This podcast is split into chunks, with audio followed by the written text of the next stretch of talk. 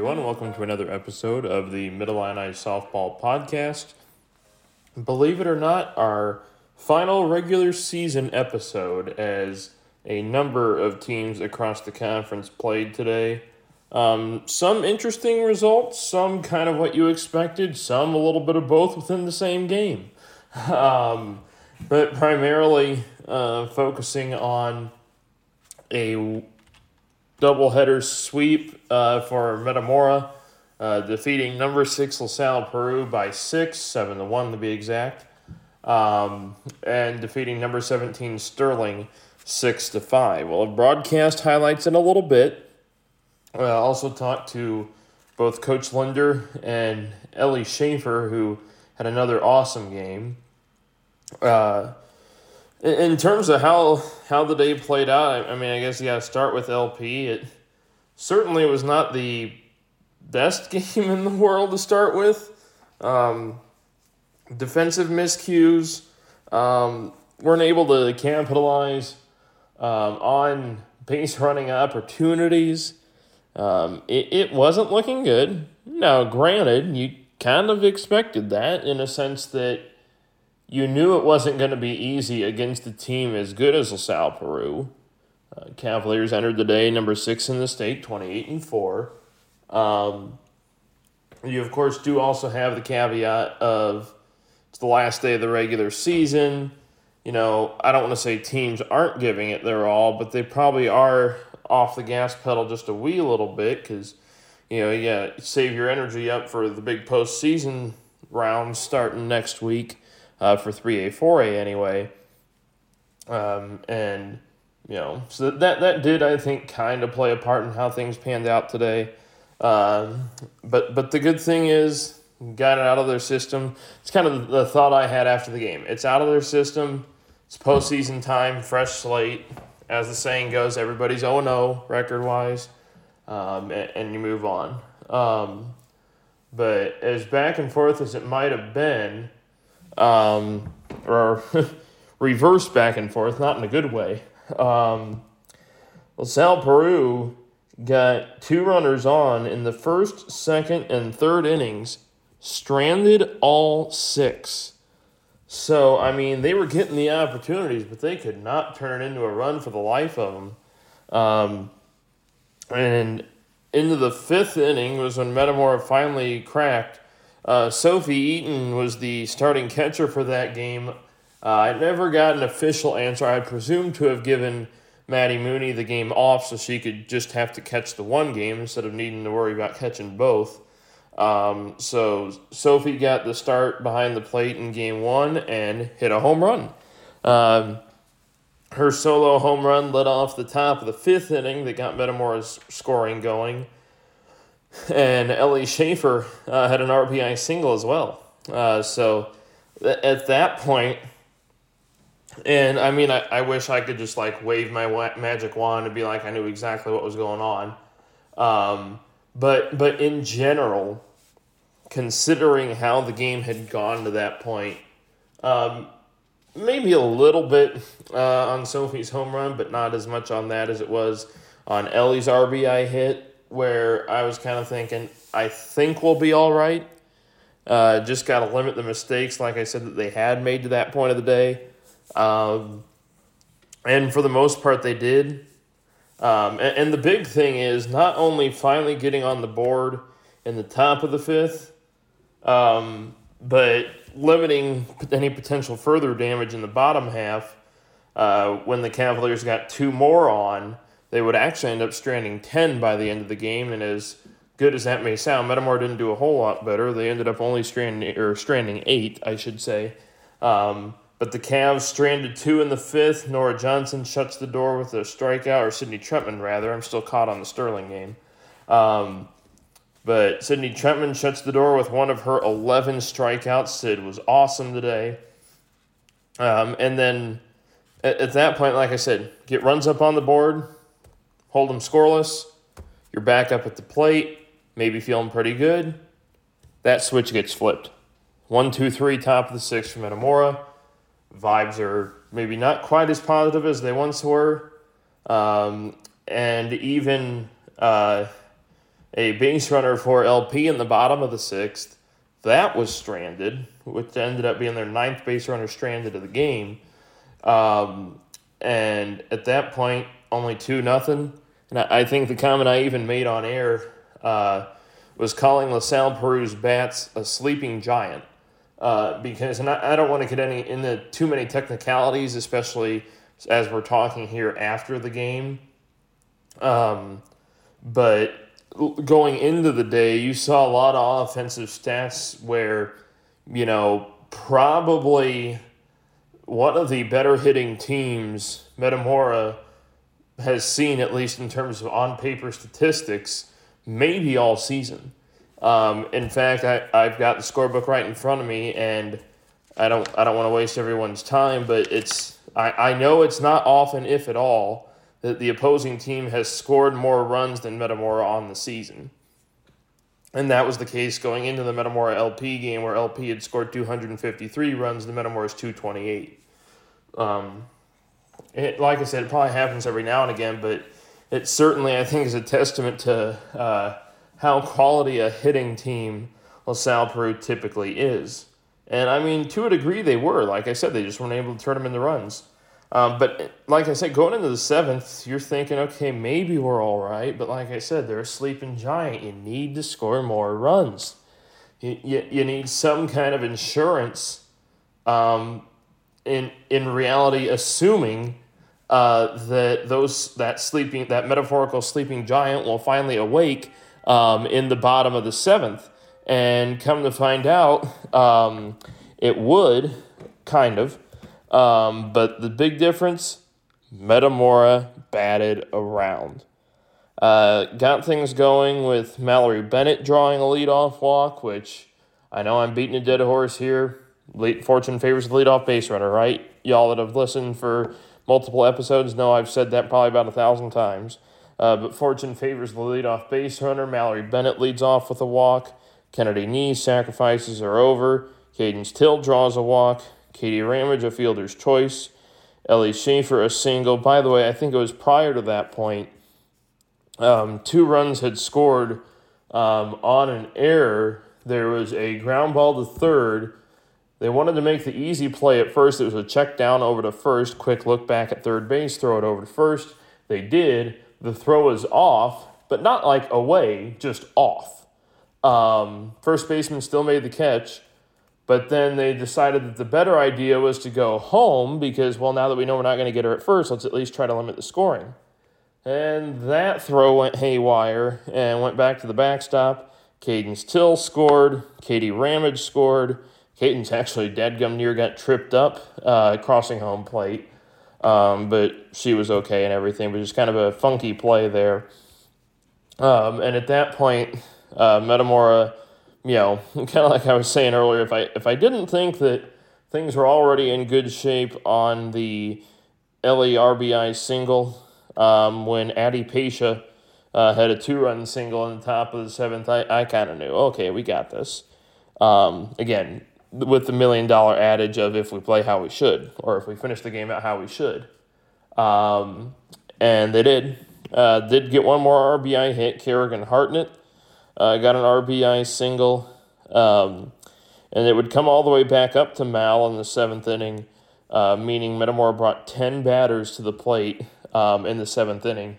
Um, interestingly enough, though, uh, and I, I, mentioned this on the broadcast too, um, as detrimental as that seventh inning ended up being, I mean, 26 pitches for a 10 batter inning is not horrible, all things considered. I mean, with multiple RBI hits, multiple walks, I mean, you're probably thinking, you know, at worst or at the lowest mid 30s, low to mid 30s, I would think.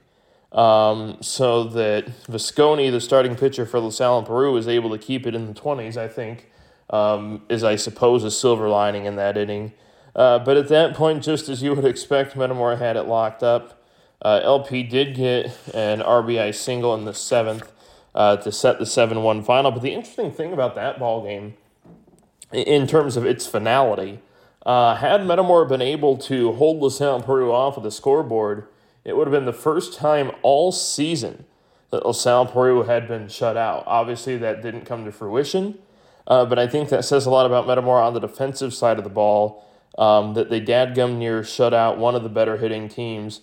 Coach Hubie told me this. I have to agree with him, especially on paper. I didn't, I haven't gotten to see the Cavs a whole lot this year, but at least having on paper statistics to back his comment up, I, I do think Metamora is going to take a whole heck of a lot of weight um, from Dadgum near shutting out shutting them out for the first time this season, um, and and in the end, still only limiting li- limiting them to one run.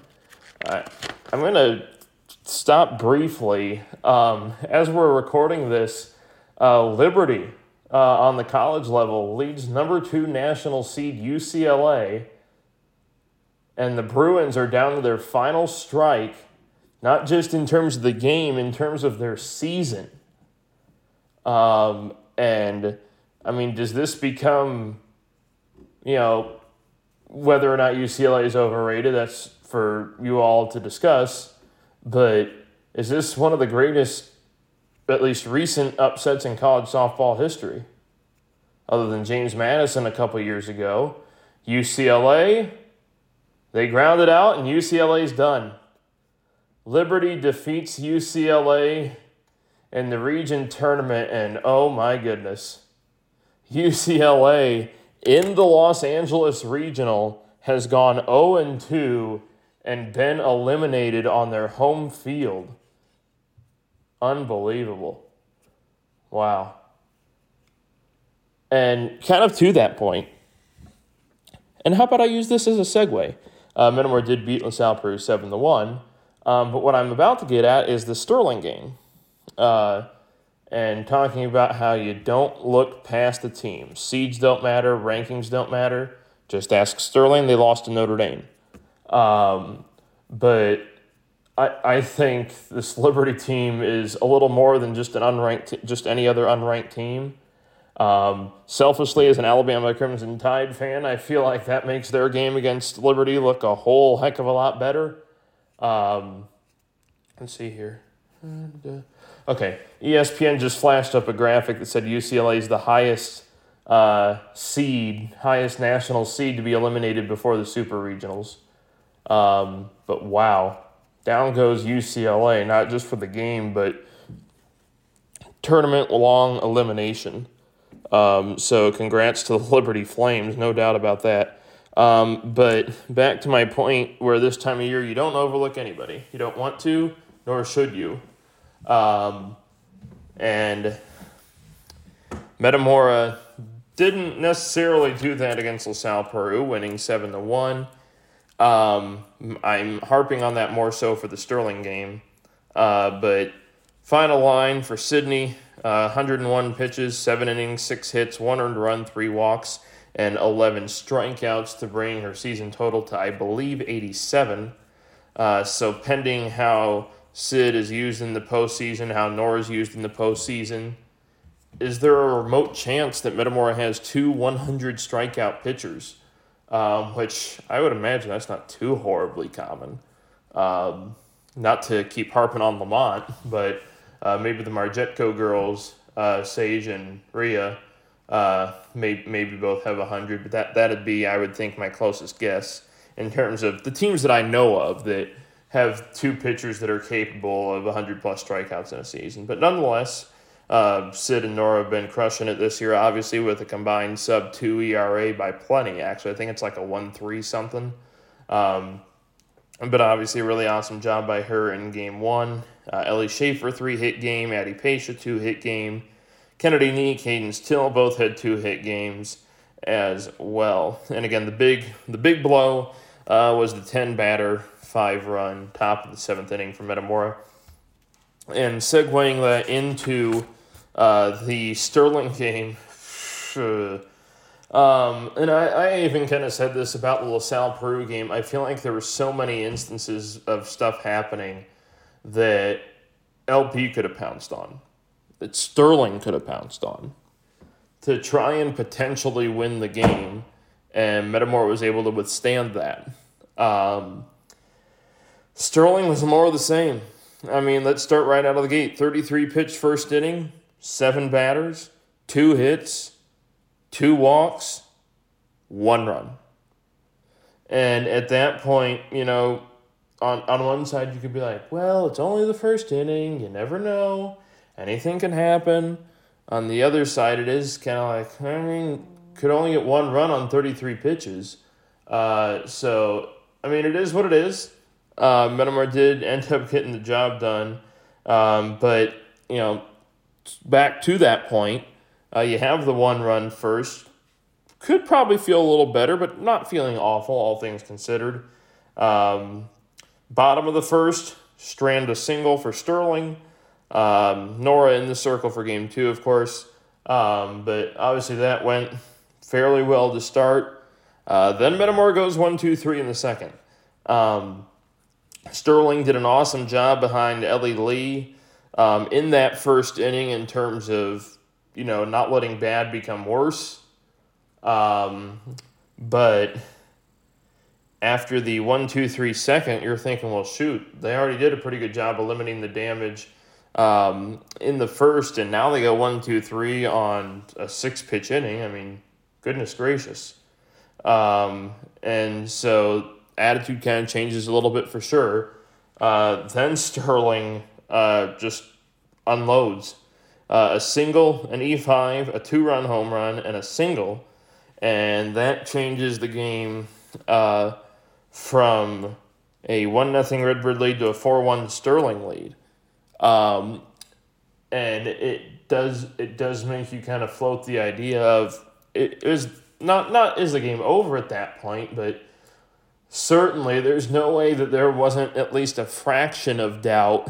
Um, I'm not necessarily saying um, in those in jerseys, but just in general thinking about how the game looked, um, the trajectory of the game, if you will, from a Metamora perspective. Um, but I, I don't know why I keep doubting this team, and I don't really too excessively. Uh, but it's pretty easy when you go down 4 1, and actually it would expand to 5 1 on an RBI double. That, you know, you just thought with the way, um, you know, at that point you're kind of like, oh, may, you know, maybe they're thinking, oh, it's 5 1, you know, end of the season, game doesn't really matter, you know, kind of kind of ride into the sunset and hit the reset button for the postseason. And that's kind of what I had in the back of my mind too. Like, you know what, we're going to lose this game. It kind of need it. One one last little kick in the teeth before before postseason play, and and back to work. Um, uh, then the sixth inning happened. Um, by the way, before we even get to that sixth inning, Ellie Schaffer doubled, um, which made it a six hit day for Ellie uh, between the LaSalle Peru win and the Sterling win.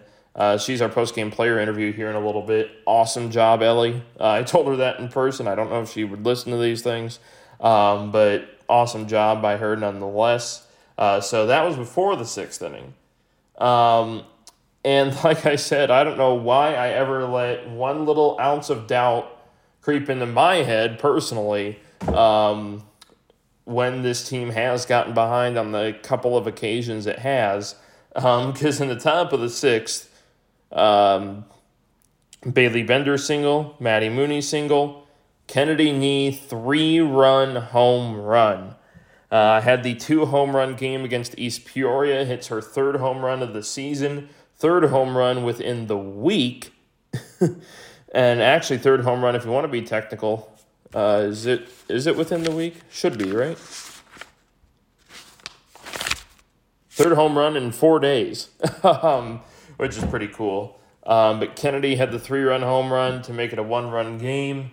So you know, whole new resetting of the slate per se. Um, then on a on a real funky play, um, Metamora scores two runs to take the lead on an errant throw.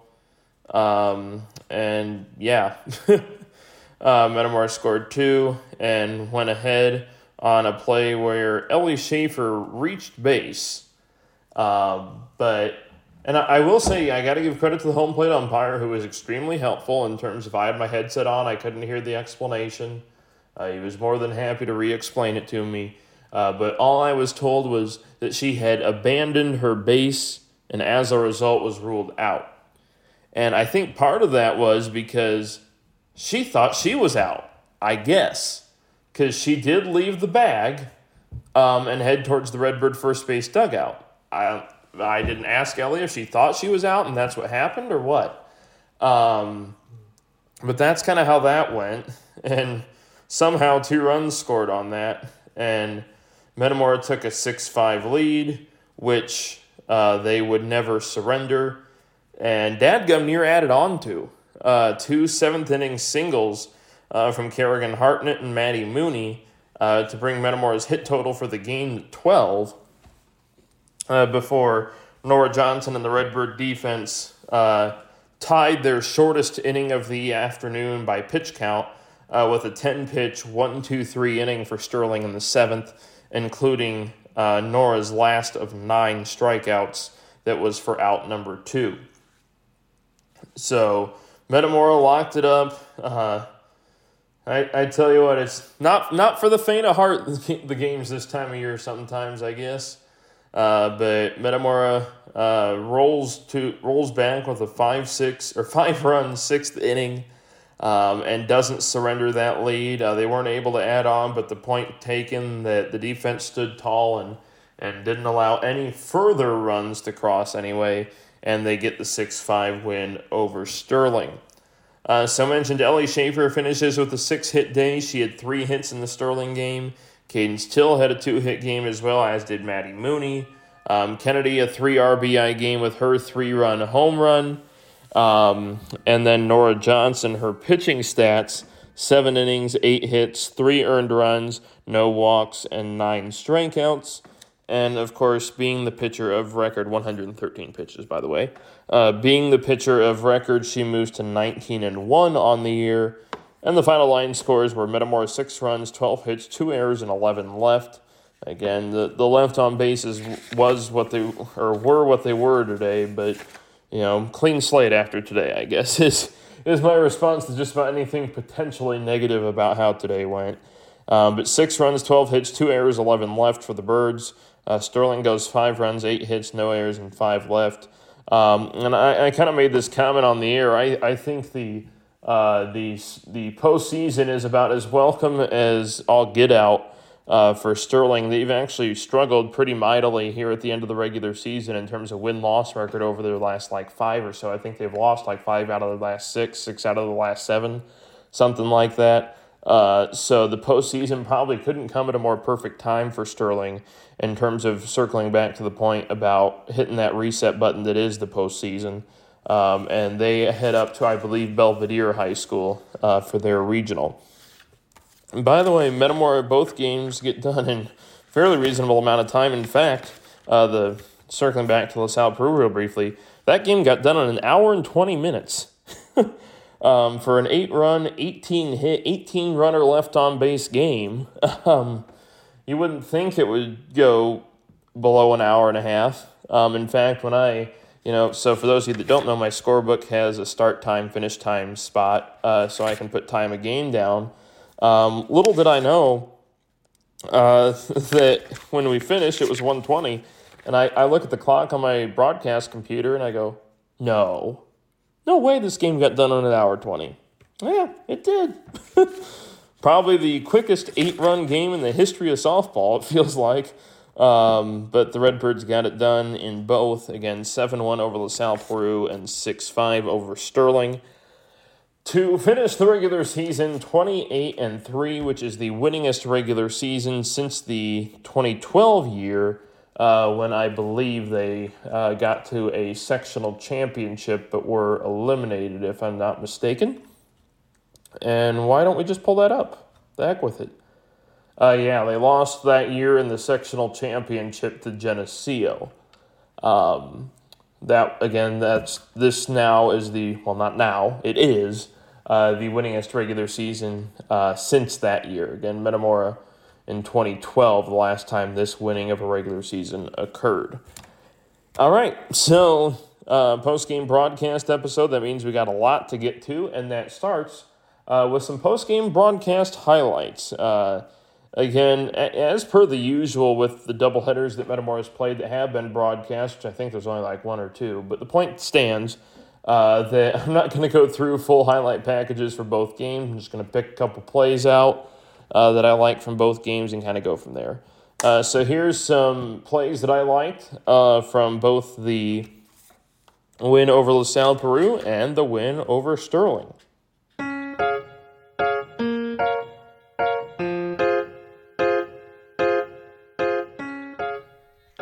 First pitch swinging, base hit right side. Is it going to be an RBI hit? Addie Pasha's around third. She's in safely standing up, and an RBI single for Karagan Hartnett. Swung on, deep fly ball, left field, and it's gone! A three run home run for Kennedy Nee. And it's a one run ball game.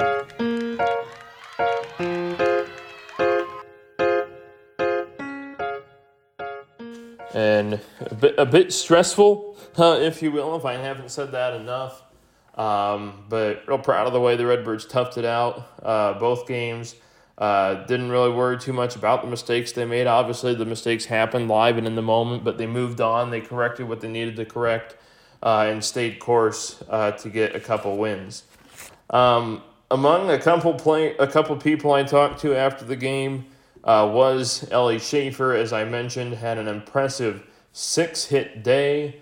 Um, and she has really come into the fold, maybe even at the front, towards the front of the fold uh, for the Metamora Bats. And that says a lot considering how good the Metamora Bats have been this year. I think Ellie's become one of the more reliable pieces uh, to the offense. And she was, like I said, awesome today uh, with three hits in the Sal Peru game, three hits in the Sterling game. And so, rightfully so, here is our post game conversation with Ellie Schaffer.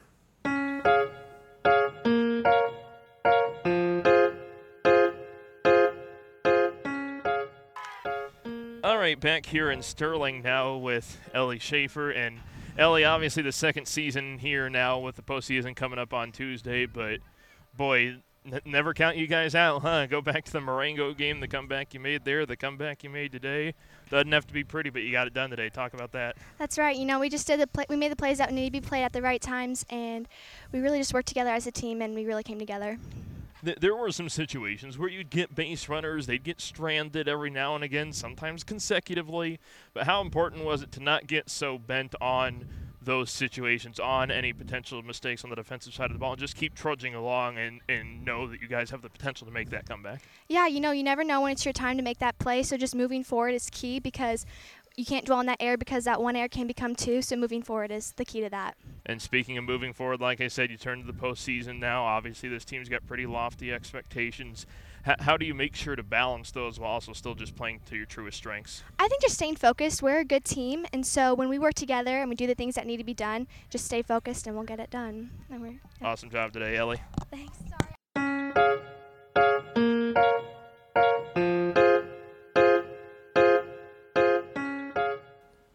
Want to thank Ellie uh, for the time and I, I, I wouldn't be surprised if I maybe have got another interview or two uh, left with her. We'll see how things pan out in the postseason. Obviously, it all depends on uh, advancement uh, for the Redbirds.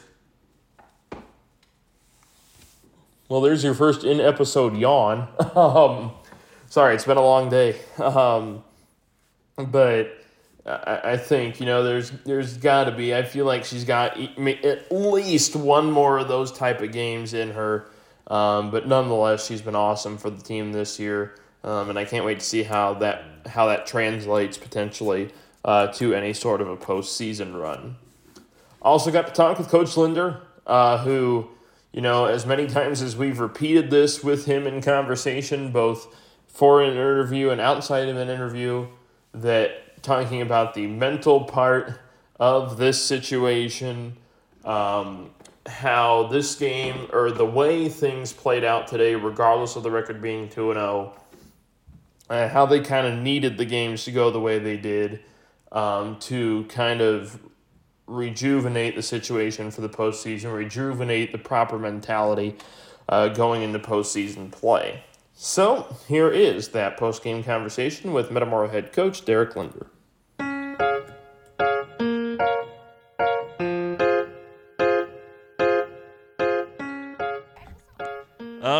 Alex Staub here in Sterling now with head coach Deric Linder. And coach, boy, you went out with a bang in the regular season, huh? Yeah, yeah, we got had a good day. You know, a lot of kids hit. We got some kids going that hadn't been hitting. You know, and, and that's just part of the game that you go through cycles. And then the other thing was uh, we got some kids playing that we needed to just in case something happens down postseason. You never know what's going to happen. So it's nice to have backup plans. And, and today, you know, we got some infielders in, we got some outfielders in, you know, and then our, our sophomores came up and did a nice job hitting the ball. There was some situations, and I asked Ellie this too, where he'd get runners on, maybe even in the scoring position, they'd get stranded you maybe a couple defensive miscues here and there, but how important was it for you think for the girls to just not get so bent about those next play, keep trudging along, and know that they can come back in those situations? Yeah, you know, you're always trying to file stuff in your your memory, you know, to be positive. So when something happens coming down here in the postseason, you know, we can say, hey, we've we've been here before, we've done this before, we've been fine, and you know that was another one today that you know, we've been down, we've been playing bad. You know, we've been able to come back together and, and play as a team. Obviously, now the second season starts, as everybody calls it, the postseason. This team obviously has pretty lofty expectations. Some would say lofty goals or whatnot. How do you make sure that, despite all those things, that you're just taking it game by game, regardless of what the situation is? Well, you can you can have those goals. It's good to have goals, but you still got to take it one game at a time because there's nothing more embarrassing than to have a great season than get beat by somebody you shouldn't have in a championship game. And because that's like what I'm saying, like it could be like, oh, this is awesome, 28 and three, winningest regular season in 11, 12, 13 years, but it's a moot point if you lose right away in the postseason, right? No doubt about it. Well, coach, thanks so much for the time. Don't want to keep you too long. Safe travels back home.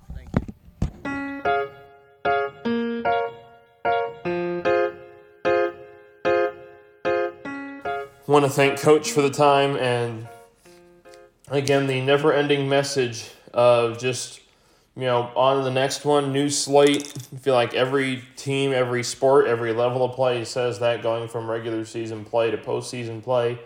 Um, and that's definitely uh, a point that I would like to see the Redbirds uh, emphasize going into next Tuesday's regional semifinal against the Richwoods Knights. So, um, our out of town scoreboard segment, um, I would say we'll kind of see how things play out with the postseason. Um, probably the last time that the out of town segment is going to be this expansive. Um, again, once we get into postseason play, I'm going to focus primarily on the Metamora Regional um, and, of course, then the Metamora Sectional. Um, because I'll be the public address announcer for both of those, regardless of the Redbirds' postseason advancement. Um, of course, as with Metamora as the host, it means doesn't matter how far Metamora makes it. I'm going to be the PA announcer.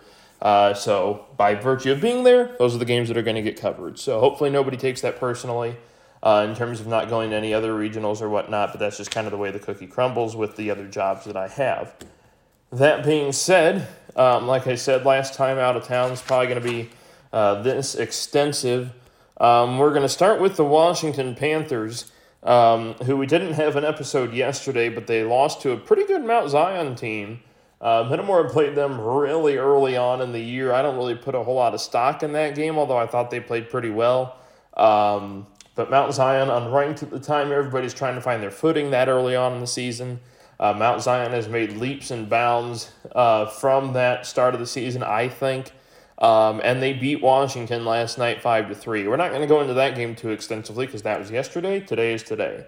Um, Washington was at normal community for two, and I'm going off their game changer because some doubleheaders both haven't counted. Only one has, but according to their game changer, both counted towards the overall record, not towards postseason resume, as everyone knows by now, um, but towards the overall record. Um, and the Lady Iron did win both games uh, 3 uh, 1 and 4 3. Uh, looking at the box score for game one, uh, Washington seemed to kind of be playing the role of LaSalle Peru from the Metamora game. Uh, eight hits. They they were doing great. Uh, Carly Vaughn had a multi-hit game out of the lineup spot, which you know is pretty much expected at this point, as as quality a hitter as she is.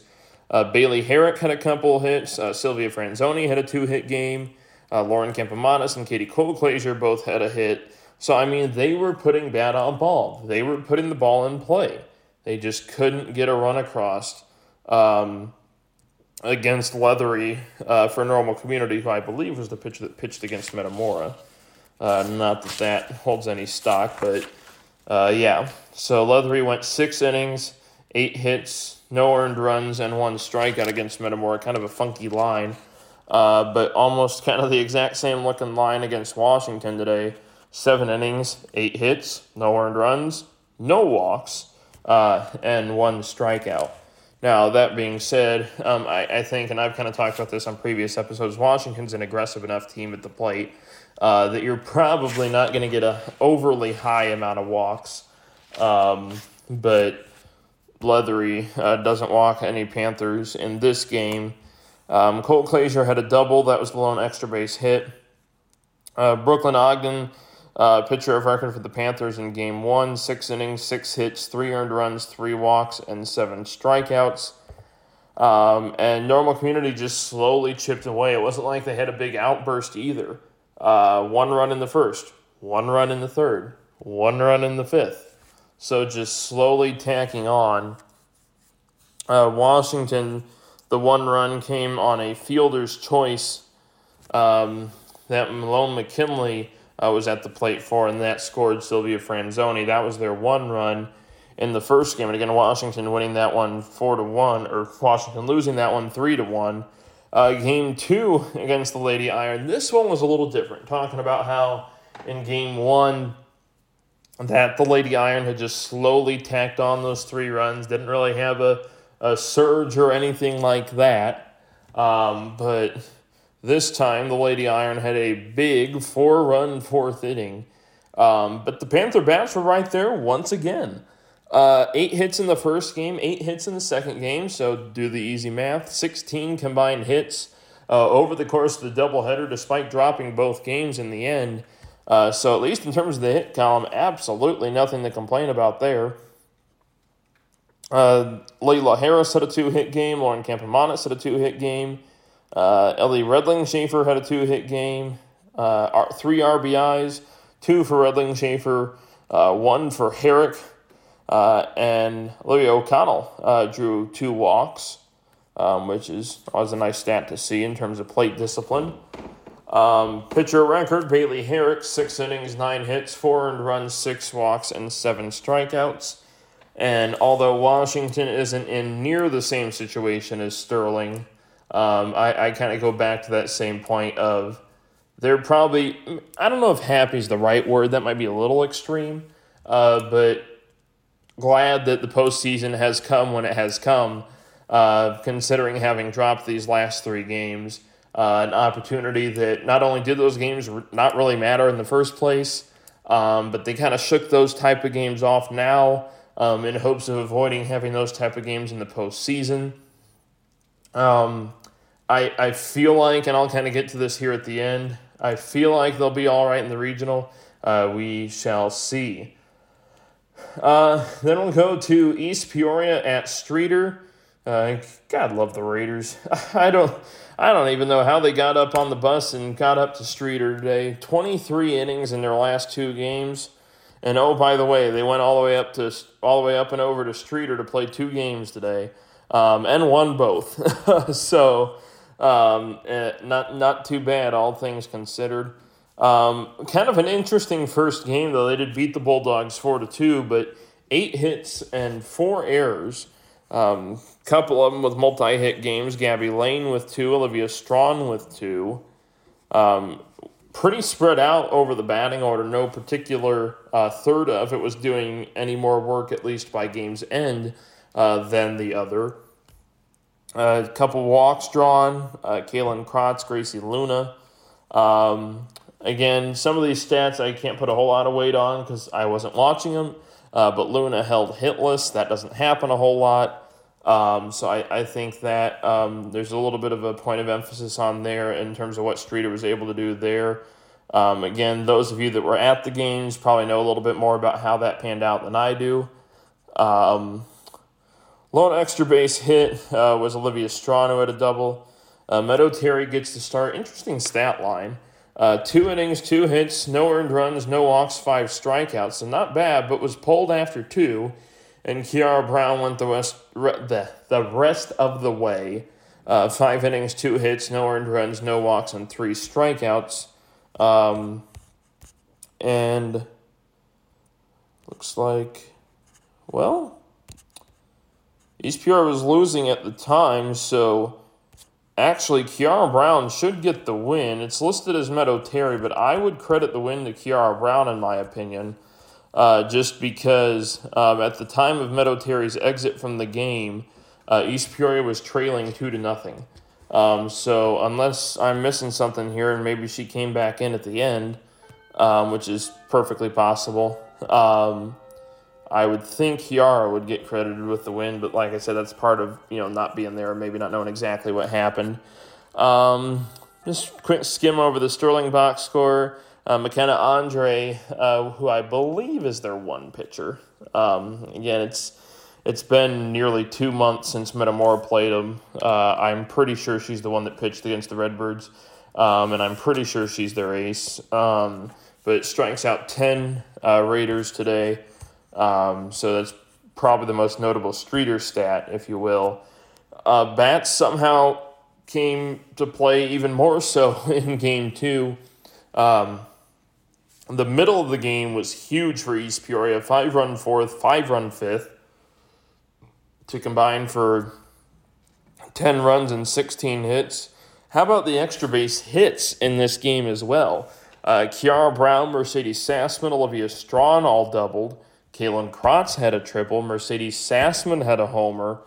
Uh, so obviously, um, I guess they had no problem going up and playing two more games. um, because to be quite frank, I, I'm a little spent just after the two games today uh, for Metamora, but and I didn't play 23 innings in the last three, four days. Um, but obviously, Raiders uh, got it done, got it done well. Uh, in game two, pitching stats Emily Compton, the pitcher of record, I believe her first start post operation. Uh, could be wrong. I'm pretty sure that's accurate, though her first start post operation. Uh, six innings, nine hits, four earned runs, one walk, nine strikeouts. Not bad. Uh, Kaylin Gore shuts. that's a pun, isn't it? Well, it's not a pun, it's a rhyme, though. Kaylin Gore shuts the door. One inning, no hits, no earned runs, one walk, and one strikeout. I promise you, I'm not going to try and make a dad joke out of that rhyme. Uh, but Kaylin shuts the door there uh, with her one inning of work to secure a 10 4 win for East Peoria and a doubleheader sweep um, at the Streator Bulldogs this afternoon.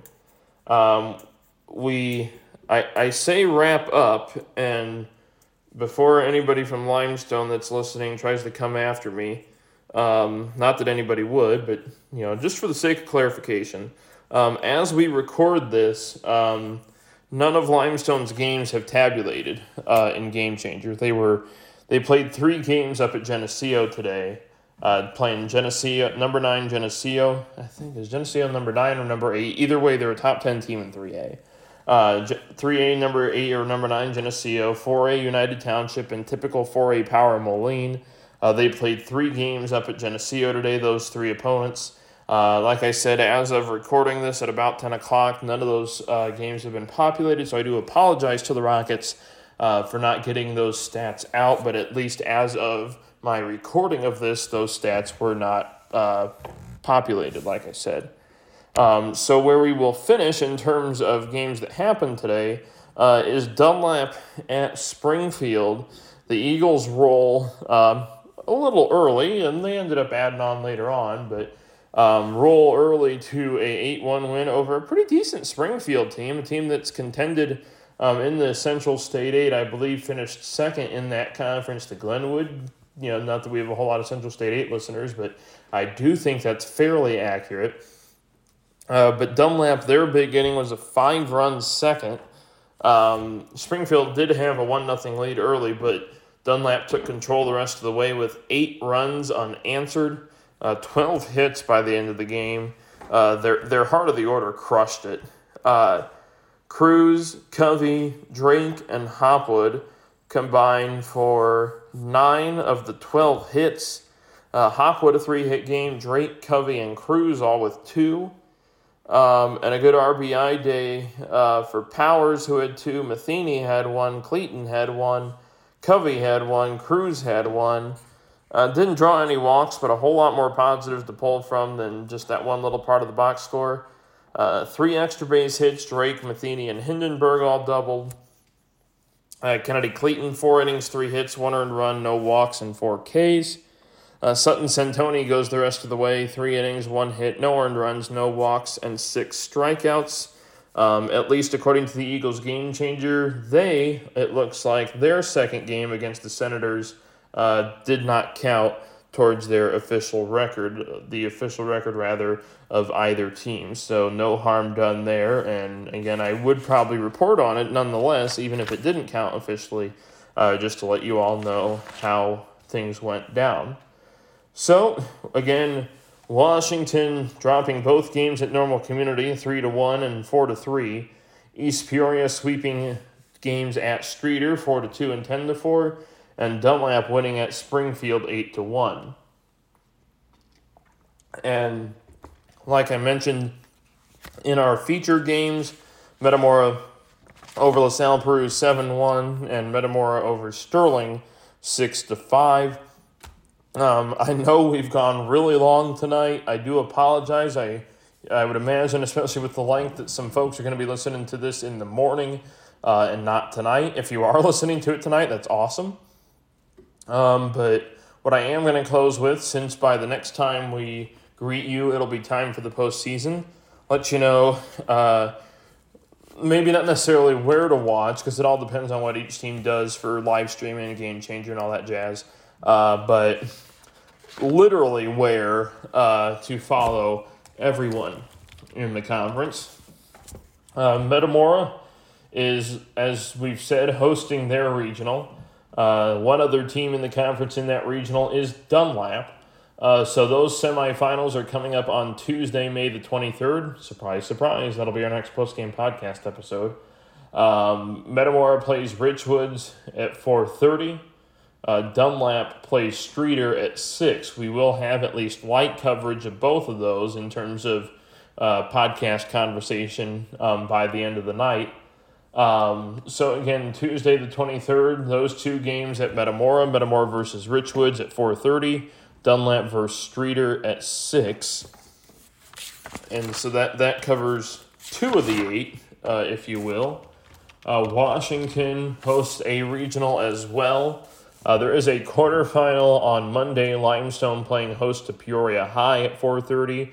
Uh, Limestone, uh, all due respect to the Lions, is going to win that one. Uh, so it'll be Washington Limestone on Tuesday at 5 o'clock. Uh, then also at Washington that night, uh, Lincoln and Notre Dame. Uh, so far as I know, I would think Lincoln would win that one, but hey, Notre Dame beat Sterling. So, and kind of back to the Sterling game, was that more of Notre Dame being good enough to beat Sterling, or was that Sterling having a bad enough game to have lost? Uh, so you kind of take it with a grain of salt. Um, but the Washington Regional coming up on Tuesday. Again, I'm kind of jumping the gun here, but should be Washington versus Limestone at 5 and Lincoln versus Notre Dame at 7. Uh, so, two conference teams in that one as well. East Peoria. Um, in terms of the Middle Illini teams uh, in the postseason, they may have the toughest regional um, just because um, Washington, uh, you would think, is a decently heavy favorite to win their regional. Metamora, a decently favorite, heavy favorite to win their regional. Although Dunlap's going to give them fits, I think, assuming they beat Streator. Um, but the one that I think is literally a flip of a coin is East Peoria Normal West. Um, I think if the Raiders show up Um, they got an all conference match in the first round against Morton. Uh, and the reason I kind of, well, with the tone of voice, is remember Morton was right with Washington there on the last day of the conference regular season up until the Panthers kind of pulled away late. So if that version of Morton shows up on Tuesday night at West, you know, who knows what comes out of that game even. Um, but again, East Peoria is at Normal West, as is Morton.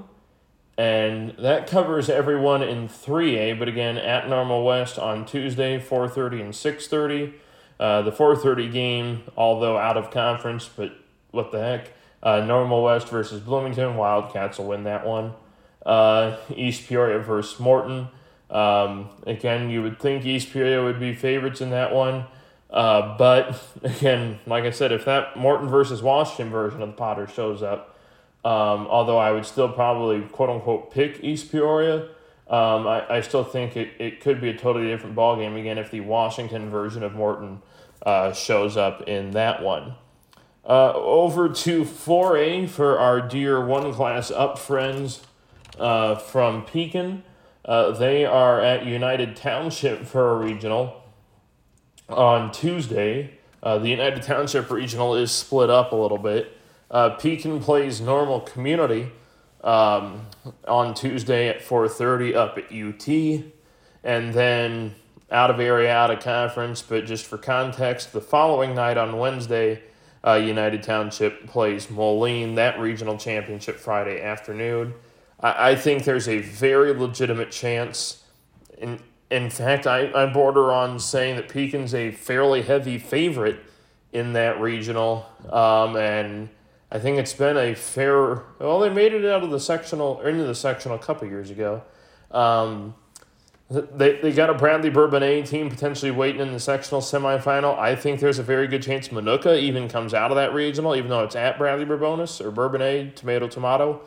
Um, the, this as far as a sectional championship though, I mean you got state finalist Edwardsville on the other half of the sectional bracket, so we'll see how they do there. But I, I think Pekin's a fairly heavy favorite in their regional. I've seen United Township a little bit. Uh, normal community could be interesting. Um, but I, I think if the Dragons show up like they know how to play to this point of the year, um, I, I feel like they should be heavy favorites in that regional.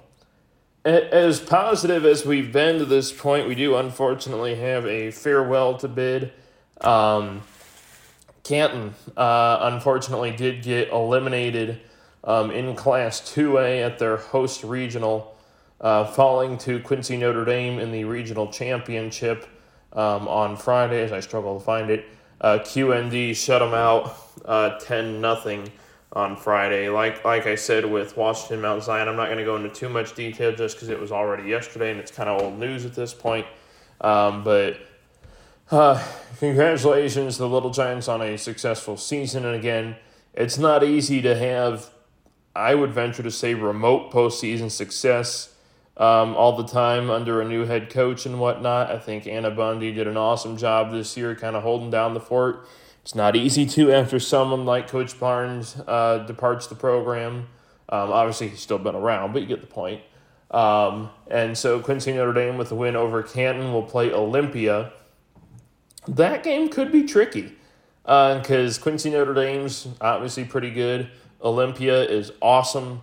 Uh, they've shut out their two postseason opponents 22 to 1 uh, through their first two regional games, uh, but it is at QND. So I wouldn't pass put it put, I, I wouldn't put it past QND to get that game. Uh, Macomb, uh, a potential uh, sectional championship team on the other side um, of that one as well. Um, some other notables. Um, only really one I want to get to briefly, um, and that's um, Rockridge nearly got upset in the regional final. Kewanee, uh, Dadgum near beat them. Uh, Rockets win 1 nothing in their regional final, so the potential for a three-peat is still alive. Um, they actually host their sectional to this Rockridge, so you would think they'd be um, all right there, which is kind of weird to say about a sectional, but you just never know this time of year. Pontiac and Beecher. Okay, this might be the matchup maybe of the 2A postseason, at least until, you know, we get a little further down the line. You got the overall talent top to bottom in the circle at the plate from Beecher. You got the talent and in the circle at the plate for Pontiac. I, I think kind of like I was saying with East Peoria Normal West, I, I think that's a flip of the coin. Um, but an, but an awesome matchup in 2A to look forward to uh, for Tuesday. So again, congratulations on a quality season uh, from Canton. Again, like I said, not easy to have a too horribly high amount of success in the first year of a new coaching staff.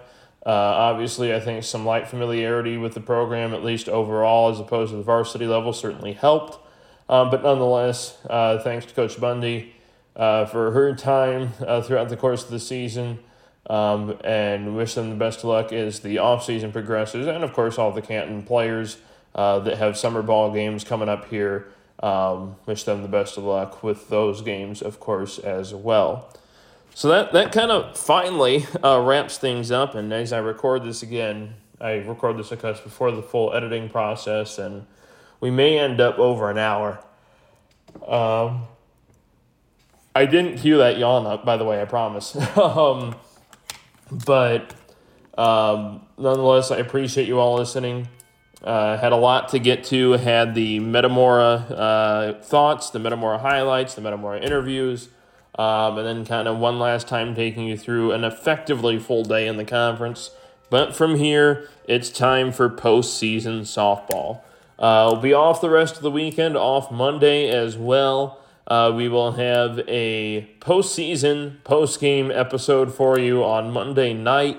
Uh, it'll probably go out probably around this time, honestly, unfortunately. I don't like putting them out this late, uh, but that'll be what happens on Tuesday um, as we feature the Metamora versus Richwoods regional semifinal and the Dunlap versus Streator regional semifinal. So thanks everyone for bearing with me through quite the extensive episode. Appreciate you tuning in. This has been another presentation of the Mid Softball Podcast. Let's go have a postseason regional recap on Tuesday. So long.